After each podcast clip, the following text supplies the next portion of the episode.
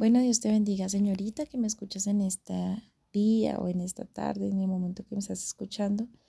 Deseo que la bendición de Dios esté en tu vida, que el Señor Jesús sea bendiciendo cada área de tu vida.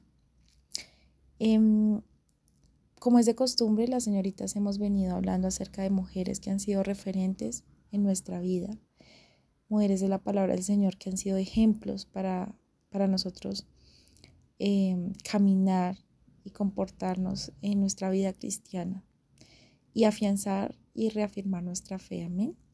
Y hoy en una corta eh, reflexión quiero hablar acerca de María Magdalena.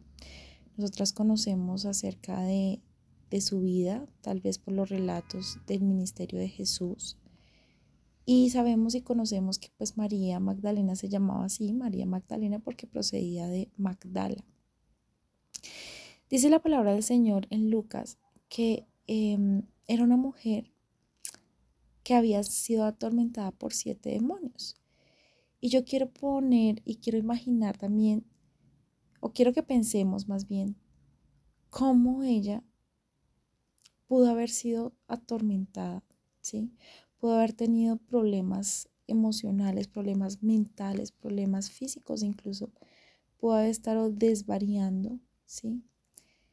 Y, y de pronto tenía su, su corazón, su vida y, vivió una vida desordenada porque estaba atormentada. Imagínate pensar, atormentada por un demonio, estaba atormentada por siete demonios. O sea, debió estar muy, muy em, desvariada, digámoslo de esa manera. Pero me, me, llama mucho la atención cuando Jesús tiene un encuentro con ella. Jesús la sana. ¿Sí? Y no simplemente eso, sino Jesús la liberta y ella se hace seguidora de Jesús.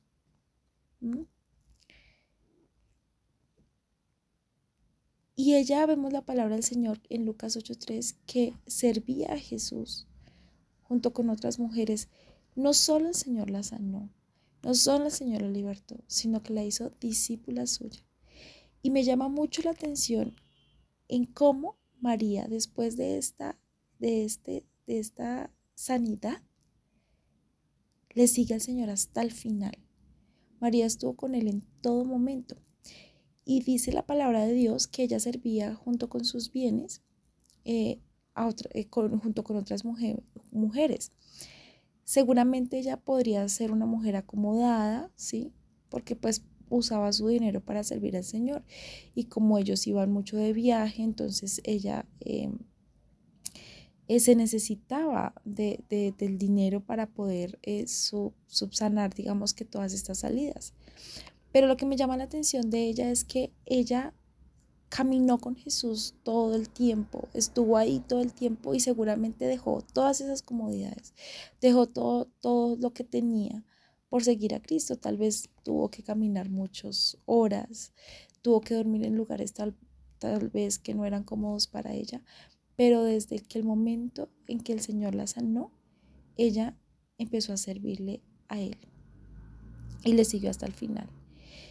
Y hay otro momento en, en la Biblia que me llama la atención es que en el momento en que Jesús es crucificado, en que es llevado al Calvario, sus, discípulos se, huyeron. El único que estuvo ahí es Juan, fue Juan. Pero si vemos, Judas lo entregó, Pedro lo negó. Pero María estuvo con él hasta la muerte y no solo eso, sino hasta su sepultura. Ella esperó que lo bajaran de ahí para sepultarlo. O sea, ella lo lloró porque ella lo amaba, porque ella se dio cuenta y ella, de, o sea, del milagro que Jesucristo había hecho en su vida.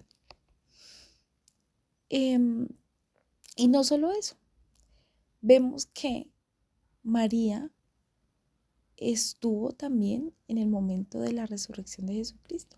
Ella tenía la costumbre, ¿sí? Em, la costumbre, junto con otras mujeres, eh, el primer día de la semana, ir al sepulcro a ungir el cuerpo de Jesús con espigas aromáticas y demás. Pero ella vio la piedra quitada del sepulcro y el, cuerpo de Jesús no estaba allí. Claro, ella fue corriendo a decírselo a los, a los discípulos que la tumba estaba vacía, qué hermoso este, este, esta imagen que se me viene a la mente. Pero ella pensó en ese momento, claro, que, que se habían robado el cuerpo de su Señor, ¿sí?